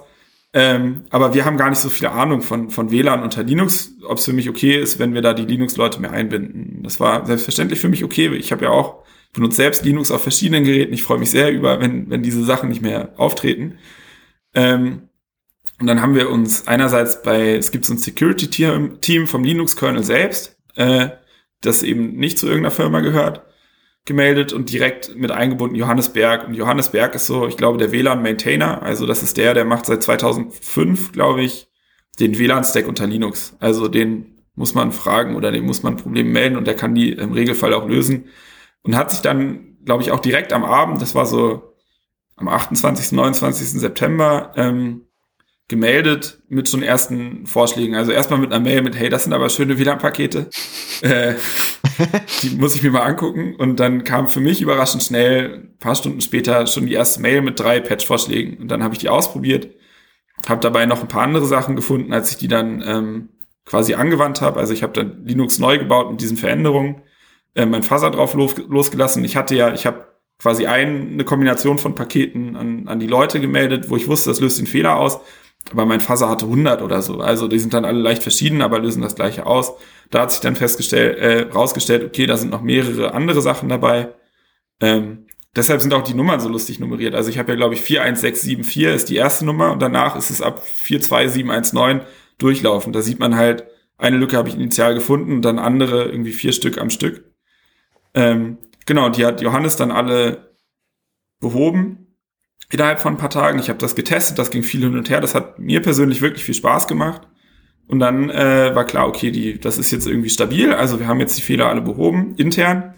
Ähm, Und dann hat SUSE gesagt, okay, super, dann koordinieren wir jetzt hier so ein bisschen den Disclosure-Prozess, weil ja eben ganz viele oder ganz viele, aber einige Firmen müssen irgendwie informiert werden, damit man koordiniert Sicherheitsupdates rausbringen kann äh, und nicht die einen völlig überrascht werden davon, dass die anderen da schon einen Sicherheitspatch haben. Mhm. Dann war das Problem aber so ein bisschen, das war am Anfang vom, das heißt in der Linux-Entwicklung Merge Window. Äh, das heißt, wenn die neue Linux-Version erscheint, dann sind direkt danach zwei Wochen der Bereich, wo die ganzen neuen Features für die nächste Version im Git zusammenkommen. Und das ist so ein bisschen schwierig, äh, so Sachen für alte Versionen noch also dazu zu bekommen. Also da war irgendwie klar, wenn wir das jetzt veröffentlichen, dann äh, dauert, bis das irgendwie quasi in der Mainline angekommen ist. Und deshalb hatte man sich dann geeinigt, dass eben vorgestern äh, um 12 Uhr zu veröffentlichen, 12 Uhr europäischer Zeit, damit in Asien Leute noch wach sind und in den USA Leute schon wach sind. Ähm, es hat dann alles ein bisschen gedauert. Es gab noch neue CVEs, die dann da ähm, also eben mit reingeschrieben wurden und dann äh, wurde ein paar Tage vorher intern unter diesen ganzen, da gibt es so eine Mailingliste, äh, eine verschlüsselte, da hängen eigentlich alle größeren Hersteller von Linux-Produkten drauf. Äh, und dann hat man, wurde da quasi eine Mail hingeschrieben mit, hey, wir haben die folgenden Sicherheitslücken gefunden. So sehen die Patches aus, also die, die Hersteller von diesen Linux-Produkten, also zum Beispiel Ubuntu oder Debian oder Red Hat, hatten also diese, diese Patches schon deutlich früher, ungefähr, ich glaube, fünf Tage früher. Ähm, und wurden dann informiert und dann wurde eben kommuniziert, okay, Donnerstag um 12 machen wir, veröffentlichen wir das. Und das wurde dann Donnerstag um 12 veröffentlicht und ähm, ja, so war dieser Prozess. Also so viel Kommunikation hatte ich das Gefühl und viel Management von ganz verschiedenen Parteien ähm, mit verschiedenen Interessen. Zum Beispiel haben die Kernel-Leute wollen natürlich diese Sicherheitslücke beheben, aber ähm, das sind keine Firmen, die da dranhängen. Die hätten das, hätte ich mich nicht vorher an SUSE gewendet, hätten die das einfach in ihr Git-Repo gepackt und vielleicht mal einem Hersteller geschrieben, hey, hier ist, glaube ich, irgendwie eine blöde Lücke, die haben wir gerade behoben. Aber dass die, die Hersteller Zeit hätten, Zeit gehabt haben, äh, sich darauf vorzubereiten, dass da sowas kommt, das ist eigentlich dem geschuldet, dass SUSE in dem Prozess mit drin hing und gesagt hat, nee, das machen wir nicht so. Wir äh, machen hier quasi den Prozess by the book, also so wie man das richtig macht und informieren hier die Leute, die wir alle kennen. Genau. Ich habe ich hab gerade noch eine Frage, mir ist gerade noch eine Frage eingefallen zu dem Schritt davor. Wir haben ja mhm. vorhin noch über Fuzzing gesprochen. Und ich stelle mir gerade so ein bisschen die Frage, du hast ja ähm, zunächst eine Lücke gefunden und dann nachher auch noch weitere Lücken. Und ähm, kannst du mit einer gewissen Wahrscheinlichkeit sagen, dass nicht noch mehr Lücken da drin sind? Oder wie, wie sieht es mit der Coverage von deinem, von deinem Fuzzing-Prozess aus? Also, also ich, das ist so, so ein bisschen offen für mich. Ähm, ist da jetzt noch mehr oder nicht? Oder ja, wie, wie schätzt du das ein? Äh, also der quasi hoffentlich irgendwann erfolgreiche oder der erfolgreiche Sicherheitsforscher in mir sagt, hoffentlich sind da noch mehr Lücken. Ich, ich weiß es nicht, das, das weiß man ja nicht. Ich als Linux-Nutzer sage, hoffentlich ist das jetzt alles schön stabil und ich glaube, dieser Scanning, also diese Beacon-Frame-Verarbeitung, die ist jetzt schon ganz gut gecovert. Also, dass da jetzt noch was drin ist, ähm, kann ich nicht ausschließen, aber ist auf jeden Fall deutlich unwahrscheinlicher geworden durch das, was ich jetzt alles gefunden habe und was in diesem Prozess dabei noch aufgetaucht ist. Ähm, dass in den anderen äh, Teilen vom, vom WLAN-Stack noch Lücken sind, äh, gehe ich ganz stark von aus. Also so, dass man da jetzt ein heiles Betriebssystem hat, ist, glaube ich, selten der Fall. Das wird ja auch konstant weiterentwickelt. Ähm, und die hoffe ich zu finden und zu beheben. Also so, äh, Genau, aber da ist zum Beispiel auch, es gibt so einen Fuzzer von Google, äh, der macht das dauerhaft auch, Teile von Linux WLAN. Äh, da sind schon Teile ganz gut abgegrast, aber es sind, glaube ich, auch Teile noch relativ unangefasst, sage ich mal. Und das äh, gucke ich mir jetzt demnächst an. Und genau, das, das wäre meine, meine Anschlussfrage gewesen. Da kannst du jetzt dein Setup, dein Fuzzer auch einfach auf andere Bereiche draufwerfen oder bist du auf die Beacon Frames festgelegt? Nee, die lasse ich, den lasse ich jetzt los auf den Rest. Also so äh, perspektivisch jedenfalls. Genau, das ist jetzt also nicht ganz so trivial, weil da muss ich eben dafür sorgen, dass das Betriebssystem erst in dem Stadium ist äh, und da auch nicht direkt raushüpft, wo es eben zum Beispiel sagt, ich bin hier ganz normal mit einem mit einem WLAN verbunden. Deshalb waren diese Beacon Frames für mich so ein bisschen einfacher, um, quasi mit WLAN-Fuzzing einzusteigen. Äh, und den Rest schaue ich mir jetzt an. Da. Wie, wie muss man sich das bei dem Fuzzer vorstellen? Hast du so eine Art ähm, Prozentanzeige, die dir angibt, wie die Coverage ist, die du getestet hast? Oder kriegst du Debug-Informationen, wo du dann als Hacker das Gefühl bekommst, okay, ähm, sieht gut aus, ist nichts mehr? Oder sieht gut aus, da kommt noch was? Oder wie, wie sieht das aus? Ja, also ich kann mir quasi visualisieren lassen. Ich hatte vorhin ja erzählt, man guckt sich so ein bisschen an, welche Codepfade wurden schon genommen und welche noch nicht und äh, hat das so ein bisschen als Metrik. Und das kann ich mir visualisieren lassen. Und das heißt, ich kann dann relativ, ich lasse das, weiß nicht, fünf Tage laufen oder ein paar Stunden, je nachdem, was ich gerade so angucken möchte. Dann lasse ich mir das visualisieren. Dann gucke ich quasi wirklich im Programmcode, sehe ich dann, ah, bis zu der Abfrage ist er gekommen, aber hier schafft er irgendwie nicht quasi mit Zufall äh, über dieses Stöckchen zu springen, um auch in diesen Zweig abzubiegen. Ähm, und so kann ich das dann analysieren. Und äh, ich meine, ich, ich, ich weiß auch, dass ich in Teile noch gar nicht reinkommen kann, weil ich mir eben nur dieses Beacon Frame, diesen Beacon Frame Teil gerade größtenteils angeschaut habe.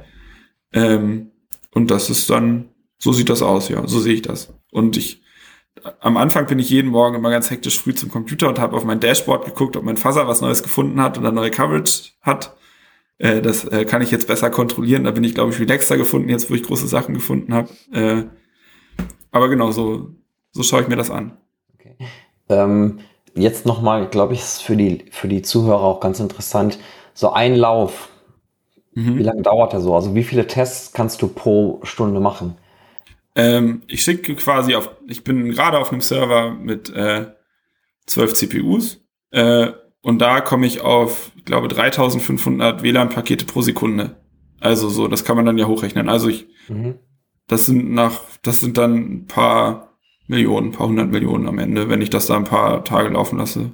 Ähm, also schon gut was, aber äh, ganz viel wird eben auch aussortiert. Also dadurch, dass es relativ viel vom Zufall abhängt, was da generiert wird, ähm, ja, braucht man auch enorm viel äh, Zufall und enorm viele Ausführungen, bis man dann da wirklich was findet. Bist du äh, bei den Sachen, die du da testest, ähm, Haust du da mit Zufallswerten drauf oder bist du wirklich schon abhängig von den internen Eigenschaften oder Strukturen? Also wenn du zum Beispiel weißt, ah, da ist ein, da ist ein Int, Int mit 8, 8 Bit, äh, testest du dann jetzt 0 und 255 oder hackst du da wirklich alle von 0 bis 255 drauf? Ähm, also was es, es gibt quasi, der läuft in zwei Modi, relativ abwechselnd oder so verschiedene Instanzen laufen in verschiedenen Modi und äh, synchronisieren sich dann und der Großteil benutzt einfach Zufall. Also der flippt irgendwo ein Bit, schiebt irgendwo was rein, schneidet irgendwo was weg. Ähm, aber ein paar Instanzen tracken quasi anstatt diesen Codefaden, die genommen werden, alle Vergleiche. Das heißt, die führen was aus und sehen dann, okay, insgesamt wurde während dieser ganzen Zeit diese Vergleiche durchgeführt. Mein Problem oder das Problem für den Fuzzer ist so ein bisschen, ich weiß ja gar nicht, welche Stelle vom Paket da verglichen wurde oder ob dieser Vergleich überhaupt in meinem Paket stattgefunden hat oder da einfach was, was anderes drin steht. Aber dadurch habe ich quasi dann eine eingeschränktere Anzahl an Werten. Dann guckt er quasi, okay, geht die Vergleiche durch und guckt quasi, hier wurden eine 5 mit einer 7 verglichen und ich bin irgendwie nicht durchgekommen. Jetzt suche ich mal nach allen Fünfen, die ich habe und ersetze manche durch eine 7. So kann man sich das vorstellen. Also es ist so ein bisschen die Informationen gibt's, aber viel mehr nicht. Man kann dann noch, oder es gibt Forschung auch zu äh, symbolischer Ausführung, Symbolic Execution in dem Bereich, ähm, dass man das so ein bisschen berechenbarer machen kann, aber äh, das mache ich aktuell noch nicht. Also ich gucke mir das quasi mehr mit diesen Zufallskomponenten an.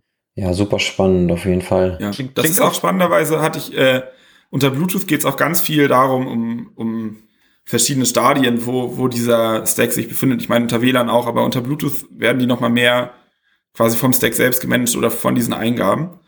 Und äh, da habe ich das auch mal, habe ich dann angefangen und dachte, cool, jetzt mache ich das ganz schlau. Also so, da werde ich jetzt viel besser als der Zufall. Und habe dann relativ schnell gemerkt, dass ich mit dem Zufall eigentlich mehr Erfolg habe, weil ähm, der Zufall bringt halt die Pakete viel mehr durcheinander, als dass mein Plan macht, der berechnet hier, äh, das ist jetzt wahrscheinlicher, dass es das trifft. Und dadurch habe ich viel mehr Sachen getroffen, wo quasi die States von dem Stack so verändert wurden, wie nicht damit gerechnet wurde, äh, als ich das äh, dann ohne Zufall geschafft habe. Das heißt, das dachte ich am Anfang gar nicht, als ich mich so mit Fuzzing beschäftigt habe. Da guckt man drauf und denkt, oh, das ist aber ganz schön viel Zufall. Wenn man das hier ausrechnet, dann wird das bestimmt viel besser. Aber wenn man dann halt erstmal einen halben Tag rechnen muss dafür, dass man ein paar Pakete schickt, ist so Zufall mit ganz vielen Ausführungen pro Sekunde doch einfach effizienter. Das ist ein interessanter Punkt, aber auf auch auf jeden Fall auch irgendwie ein bisschen logisch, weil ganz ehrlich, wenn ich da Sachen ausprobiere, die irgendwie ähm, konsekutiv zusammenhängen, dann wäre ja vielleicht der Entwickler auch schon drauf gekommen. Aber du, ja. du willst ja gerade Sachen testen, die der Entwickler übersehen hat. Total, ja. Genau. Gerade bei Bluetooth ja. war das auch häufiger, also es wird ja auch viel diskutiert über, wenn ich jetzt, also C ist unsicher und wenn ich damit nicht vernünftig programmiere, dann wird das alles ganz schlimm und so. Aber gerade bei Bluetooth habe ich auch Fehler gefunden, die, das waren Logikfehler. Also da ging es dann darum, okay, ich erstelle dreimal diese Verbindung sagt dann, ich bin wieder weg und jetzt bin ich wieder da. Und da hat einfach der Entwickler nicht dran gedacht. Das war halt klar, okay, naja, warum soll man sich mehr als einmal verbinden? Das ist doch, also, ist doch Quatsch sonst. Aber für so eine Sicherheitslücke kann das halt durchaus relevant sein. Das lässt sich dann mit keiner sicheren Programmiersprache der Welt äh, beheben, sondern da muss man einfach drauf kommen, dass es die Kombination gibt. Im Gegensatz zu ganz vielen anderen Lücken. Also ganz viele Lücken, die ich jetzt gefunden habe, da ähm, das ist einfach, äh, das lässt sich auch durch Checks oder da neue Compiler-Versionen haben da mehr Warnings, die einem dann quasi sagen, hey, das hier sieht irgendwie nicht so aus, als ob das richtig ist. Guck dir das nochmal an. Äh, die waren nicht aktiviert. Äh, sowas hätte, manche Sachen hätte man damit auch schon finden können. Das ähm, bringt, genau, das bringt uns auf einen interessanten Punkt. Auf jeden Fall erstmal ein, ein äh, cooler, äh, ein cooler Überblick über deine äh, Arbeit auf jeden Fall. Also man kann in Zukunft noch äh, wird, wird man noch viel von dir hören. gehe ich Hoff mal gehe ich mal von aus. mal gucken. Dass dass dass äh, vor allen Dingen auch äh, in, in, den Publikationen dann die ganzen Details dann quasi sichtbar werden, äh, dass man dann da sich noch mal ein Bild verschaffen kann. Aber du hast quasi quasi schon gerade die Programmiersprachen angesprochen, weil ja eben auch viele Fehler ähm, solche Use After Freeze waren. Das heißt, äh, wir melden dem Betriebssystem schon, dass eine bestimmte Speicherstelle frei ist, dass andere Programme oder andere Prozeduren dort Daten unterbringen können, vergessen aber im Code quasi die Referenz auf diese Speicherstelle zu lösen und schreiben dann später einfach in unserem Code nochmal Inhalte an eine Speicherstelle, wo jetzt schon quasi ein anderes Programm vielleicht einen Anspruch angemeldet hat. Das ist ja so ein Use After Free und der passiert ja in C besonders einfach, weil C viele, viele Möglichkeiten dem, dem Entwickler überlässt. Vor allen Dingen, dass man sich selber auswählen kann, ich will jetzt an Speicherstelle so und so schreiben oder das ist jetzt die Speicherstelle, auf die ich zugreifen möchte. Ich pack das in so einen Pointer rein. Ähm, das, das ist ja quasi das, was, was C so, so mächtig macht. Ähm, Jetzt ist natürlich der Punkt, es gibt, es gibt momentan ein Vorhaben in der Linux-Welt, das werden wir auch bei Linux 6.1 dann äh, genauer, ähm, ja, ab, ab, ab Linux 6.1 äh, dann genauer betrachten. Das ist ja Rust for Linux, das, das neue ähm, Projekt, wo dann quasi die ersten ähm, Möglichkeiten kommen sollen, um, um die Sprache Rust als zweite Programmiersprache einzusetzen. Glaubst du, dass wenn man Treiber jetzt in Rust schreiben würde, die Wahrscheinlichkeit solcher Fehler, speziell jetzt Use After Free, äh, sinken wird. Dass quasi der Entwickler schon schneller merkt, okay, hier, hier wäre was falsch.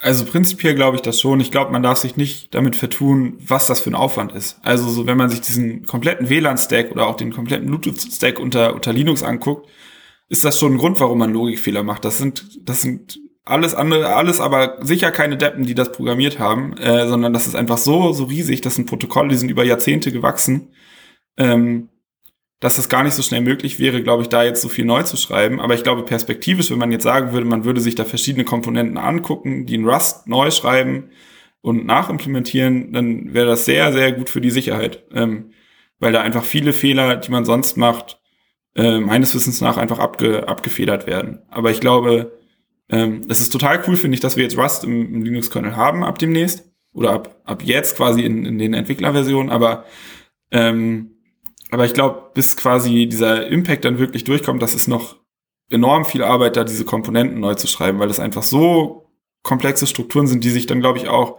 C verzeiht einem viel mehr, glaube ich, oder man kann Sachen in C einfach flexibler programmieren, weil es diese Fehler zulässt. äh, und äh, diese super komplizierten Protokolle, die immer wieder über Jahre erweitert wurden, dann kommt hier noch was dazu, dann kommt da noch ein Standard, dann hat hier irgendein Hersteller noch mal was, anders gemacht und so, das, das kann man dann, glaube ich, nicht so schnell neu schreiben. Also man muss ein bisschen mit dem arbeiten, was man, was man gerade hat, aber perspektivisch wäre das toll, ja. Ja, Stichwort Impact, das werden wir uns auch gleich äh, nochmal angucken, ähm, weil wir ja jetzt quasi äh, nach der Lücke ist vor der Lücke, beziehungsweise nach der Lücke ist vor dem Patchen.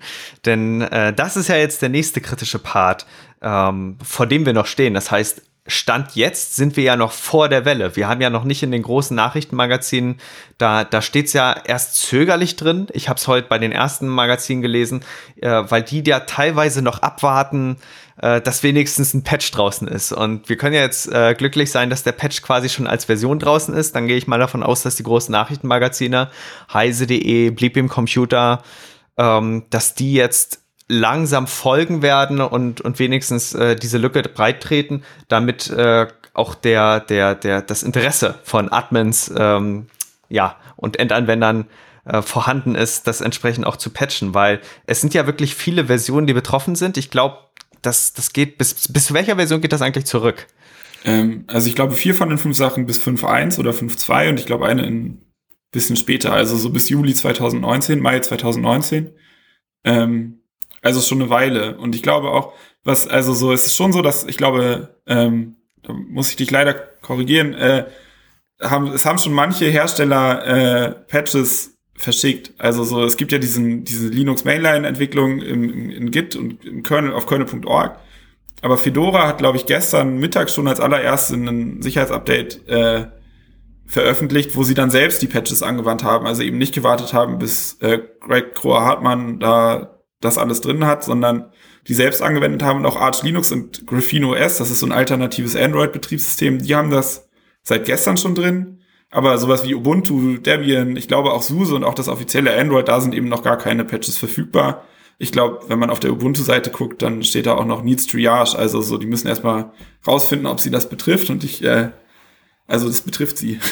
ja, weiß ich nicht. Da, da bin ich ein bisschen verwundert. Ich meine, das ist mein erster größer Disclosure-Prozess. Vielleicht habe ich eingeschätzt, dass, dass das alles schneller geht und das ist einfach, ist vielleicht gar nicht so. Aber ich hatte so ein bisschen gedacht, wenn man das eben vorher den, den Herstellern sagt, hier, das, so sieht das Update aus, dann, dann hätten sie es ja, die hätten das direkt um 12 ausspielen können. Die wussten um 12, wie, wie exakt der Patch aussieht. Die kannten die Commit-IDs, die stehen werden im Git. Also so, das ist, war eigentlich alles da. Ähm, aber ich denke, das ist eben auch dem geschuldet, dass es noch keinen echten Wurm gibt, der sich hier von Android-Handy zu Android-Handy verbreitet oder von Android zu Linux verbreitet, ähm, sondern dass das zumindest in dieser Remote Code Execution Perspektive noch eher ein theoretisches Konstrukt ist, das eben praktisch noch nicht ausgenutzt wurde, aber durchaus ausgenutzt werden kann, ja.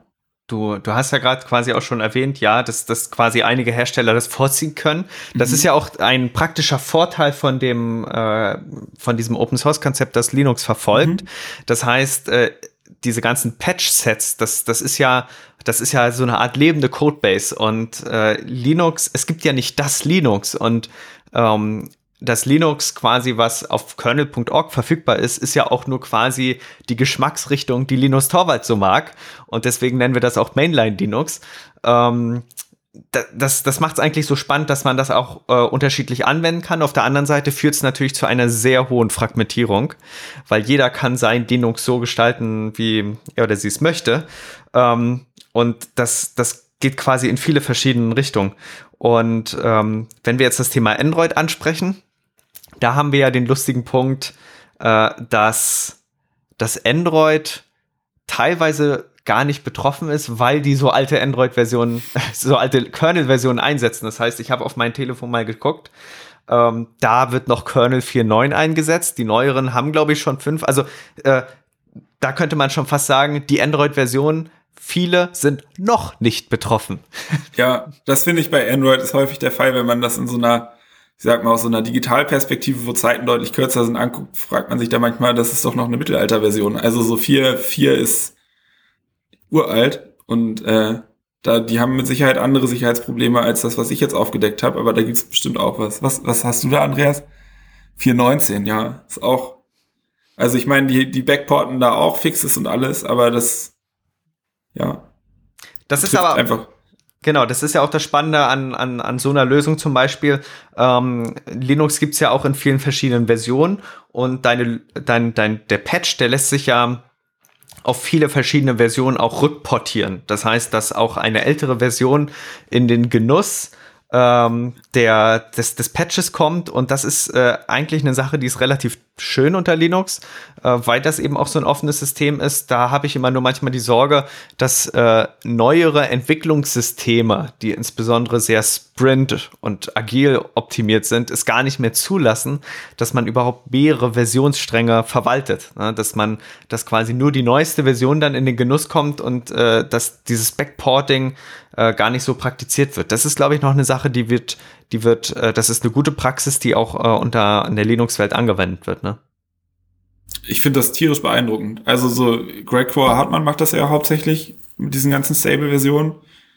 Und ich, ich frage mich, wie der das schafft, das so zu organisieren, dass das klappt. Also, weil es sind so viele Patches, die da jeden Tag reinpurzeln, da wird so viel gebackportet, da sind so viele parallele alte Versionen, auch die immer noch sicher sind oder nach jetzigem Kenntnisstand halbwegs sicher sind. Total krass. Also sehr, sehr beeindruckend, finde ich. Ja, genau, super, finde ich auch. Ähm, wenn wir natürlich jetzt den Prozess nochmal angucken, jetzt wird es wahrscheinlich so sein, die Lücke, die, die ersten Unternehmen äh, sind ja auch informiert, so dass es in ihren Produkten einsetzen können. Das heißt, äh, große Firmen können zum Beispiel ihr Red Hat Enterprise Linux relativ schnell updaten und die werden das auch tun, weil das auf Servern läuft, wo auch das Betriebssystem austauschbar ist. Äh, jetzt gibt's allerdings einige Devices, wo das nicht so einfach ist. Und äh, da, hab, da, da muss man natürlich auch wissen, äh, dass so eine Lücke, auch wenn man sowas wie Linux einsetzt und eben nicht sein, sagen wir mal, IoT-Device updaten kann, dass das auch einem lange dann erhalten bleibt. Was, was schätzt du so, wie lange wird man noch äh, von deiner Lücke hören? Also, dass, dass, dass dieses Risiko ist, dass eine, eine kritische Masse noch potenziell angreifbar ist. Also ich hoffe äh, gar nicht lange. Äh, ich ich fände das schön, wenn das alles gepatcht wird, aber es ist schon in der Tat so. Ich meine, ihr beschäftigt euch, glaube ich, noch mal mehr mit IoT-Devices, als ich das persönlich mache, aber da laufen ja wirklich Steinzeit-Versionen drauf, äh, die auch nicht updatebar sind. Ähm, wo jetzt vielleicht der Vorteil wäre, äh, dass, oder ja genau, die lange einfach immer auf der gleichen Versionsnummer bleiben und wenn es jetzt aber proprietäre Produkte sind, die aber Linux-Kernel verwenden, dann äh, ist vielleicht der Vorteil, den meine Lücke hat, dass man da einfach doch irgendwie das hacken kann und so ein bisschen draufschauen kann, was eigentlich eher unerwünscht ist, sage ich mal. Aber ähm, ich hoffe, abseits von dem, dass das jetzt wirklich also ausgenutzt wird aktiv, da hoffe ich, dass sich die Updates schneller verteilen, äh, dass es dann im Endeffekt doch wirklich kompliziert ist, das auszunutzen in, in der breiten Masse. Ähm, hoffe ich eigentlich nicht, dass man da noch viel von hört, ehrlich gesagt. Und man muss vor allen Dingen auch als Admin am Ball bleiben. Äh weil ähm, es, es, es ist ja, Security ist ja ein laufender Prozess. Also das ist ja nie abgeschlossen. Und vor allen Dingen bei solch komplexen Produkten wie Ubuntu, äh, Quatsch, wie Linux und eben Derivaten wie Ubuntu und was sich daraus alles ergibt, ähm, ist das natürlich, äh, gibt gibt's überall Lücken, die immer passieren können und dann auch mal äh, vielleicht ausgenutzt werden oder eben äh, ja nicht ausgenutzt werden. Ja, genau. Kommen wir langsam, ziehen wir den Bogen so langsam mal äh, zusammen. Ähm, was hast du jetzt insgesamt bei dem ganzen Prozess alles äh, gelernt? Was waren so die Highlights äh, für dich? Ähm, für mich war es total spannend, das erste Mal in so einem größeren Disclosure-Prozess mit ganz vielen Parteien drin zu hängen. Äh, und da zu sehen, wie da so kommuniziert wird, was da so für Fristen sind und wie da, ja, einfach, wie viele Parteien da irgendwie beteiligt sind und wer alles äh, also es ist ja auch wichtig, dass alle miteinander reden, dass halbwegs jetzt stattfindet. Und das kann ich jetzt, glaube ich, besser einschätzen, habe ich viel drüber gelernt.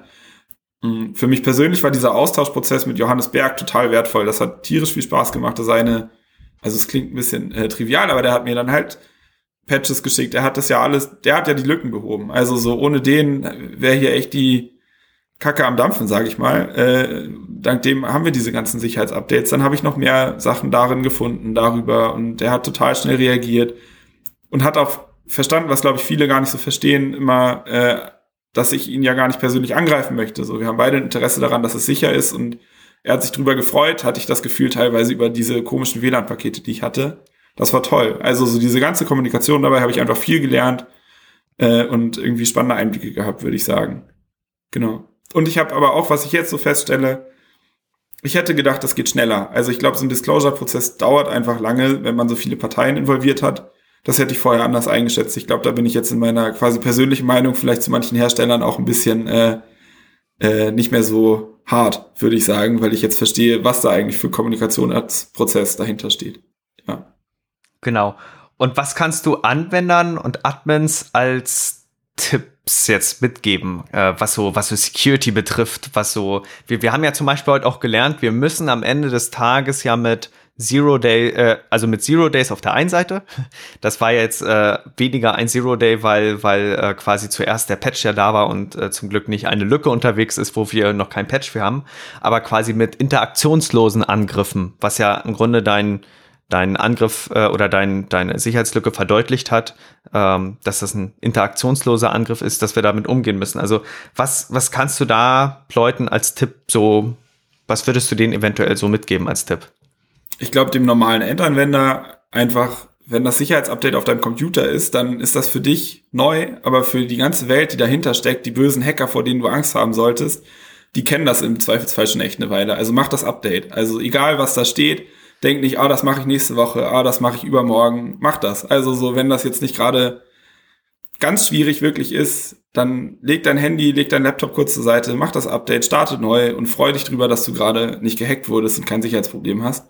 Und ich glaube, an, an Admins und so Leute in Unternehmen, äh, den würde ich gern mitgeben, so Sicherheitsforscher sind Freunde und keine Feinde. Also so, das, das ist eigentlich, ich glaube, das ist eigentlich toll, dass wir dann auf die Leute zugehen und denen sagen, hey, guck mal, ich hab, glaub, du hast hier, klar, ich, ich weise die Leute auf Fehler hin, aber es ist ja kein persönliches Versagen oder kein persönlicher Fehler, sondern wir wollen quasi gemeinsam, dass das, was du machst, sicher ist. Und äh, ja, deshalb bin ich auch, also wir haben jetzt keine Website, wir haben jetzt keinen Namen und äh, auch kein Logo, jedenfalls nichts, was irgendwie von uns kommt. Auf GitHub haben jetzt Leute Namen vergeben, äh, weil wir eben die Leute ja nicht aufziehen wollen. So, wir wollen am Ende alle zusammen ein sicheres System haben. Und äh, das ist mir, glaube ich, wichtig, das so ein bisschen auszusagen. Genau. Ich glaube, das, das ist auch nochmal so ein, äh, wenn wir, wenn wir jetzt das ganz große Bild betrachten, auch so ein ethischer Anspruch. Es gibt ja auch quasi Hacker-Ethik, ne? ja. ähm, dass man, dass man am Ende des Tages doch ein, ein höheres Ziel damit verfolgt, weil man ja auch äh, einen wertvollen Beitrag machen möchte und, und Wert auch, ne, wie Werte quasi da integriert. Ähm, und, und man da dann eben auch voraussetzt, ähm, dass man quasi, dass das bestimmte Daten schützenswert sind, eben nicht ausgenutzt werden sollen und sichere Systeme eben ermöglichen, dass eine sichere Kommunikation und sichere Informationsverarbeitung möglich ist, die ja das heutige Leben äh, so in seiner Ausprägung und im Komfort erstmal möglich macht. Ja. Genau.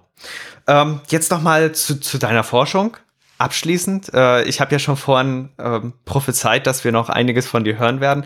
In welchen Forschungsfeldern wirst du dich jetzt äh, in Zukunft ähm, ja involvieren? Also ist das ist hat's hat's jetzt quasi dein Interesse geweckt, dass du dass du äh, da erstmal etwas bewegen konntest oder wirst du jetzt sagen, okay, ich werde es verbreitern oder eventuell doch noch einige Bereiche aufnehmen? Viele reden ja auch immer über das Stichwort äh, Machine Learning, statistisches Lernen. Da gibt's ja auch nochmal Security für sich selber, auch nochmal das Thema Fuzzing.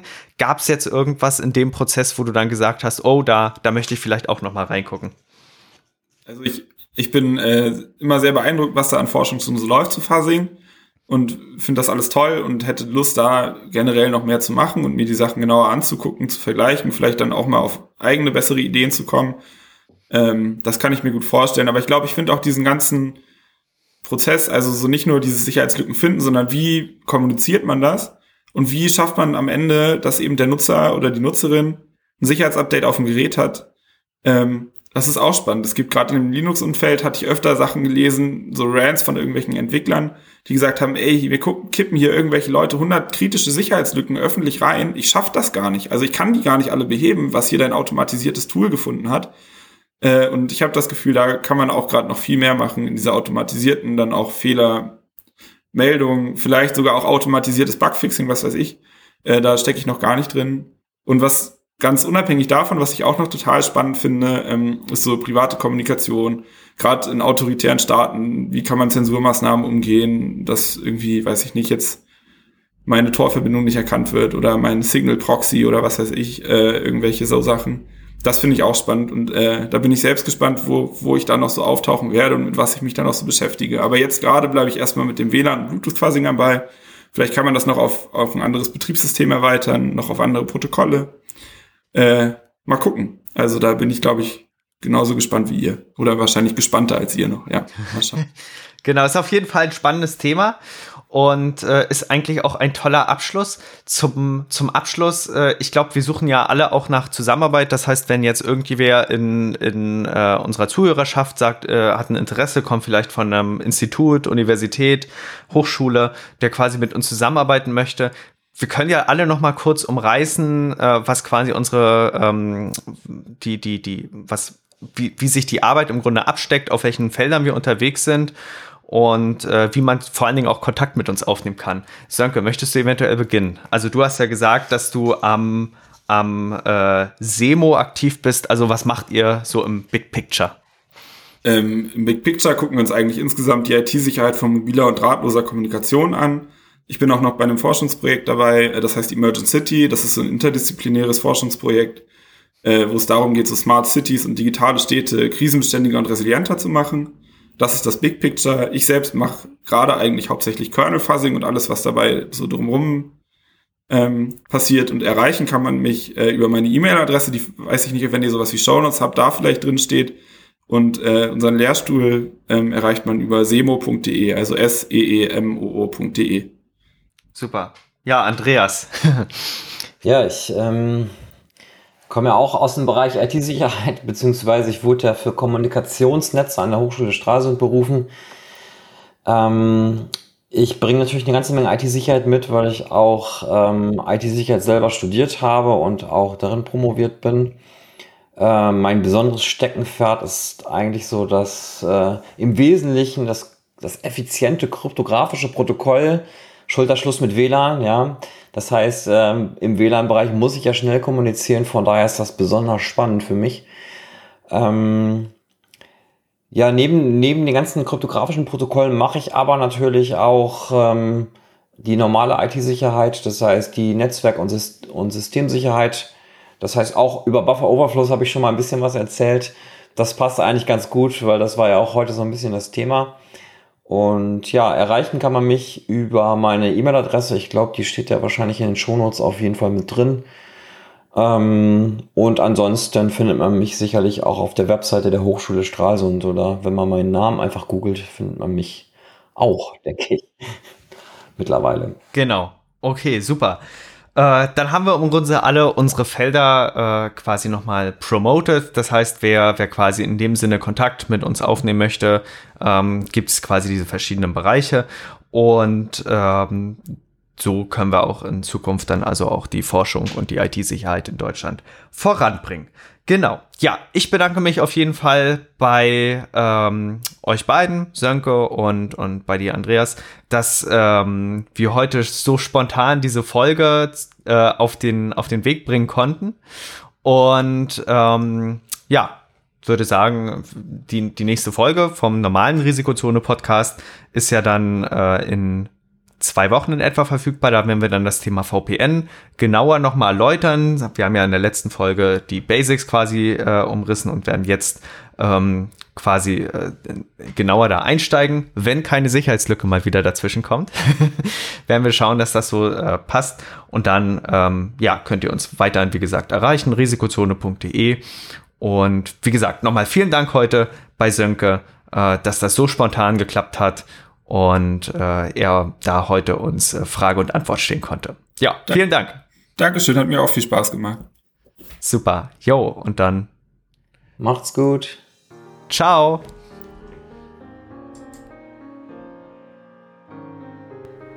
Wir freuen uns, euch diesen Podcast heute präsentiert zu haben und sind natürlich gespannt auf euer Feedback, eure Fragen und eure Anregungen. Wenn ihr darüber hinaus Wünsche habt, welche Themen wir in den nächsten Folgen behandeln sollen, könnt ihr uns gerne eine E-Mail schicken an info@risikozone.de.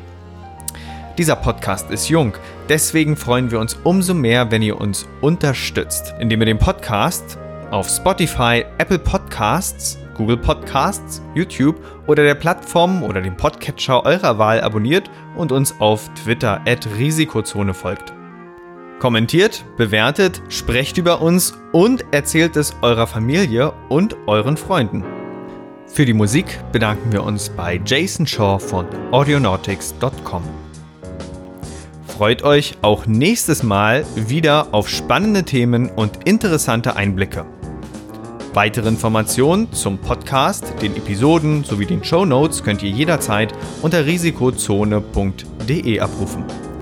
Bis dahin wünschen wir euch eine wunderschöne und erfolgreiche Zeit.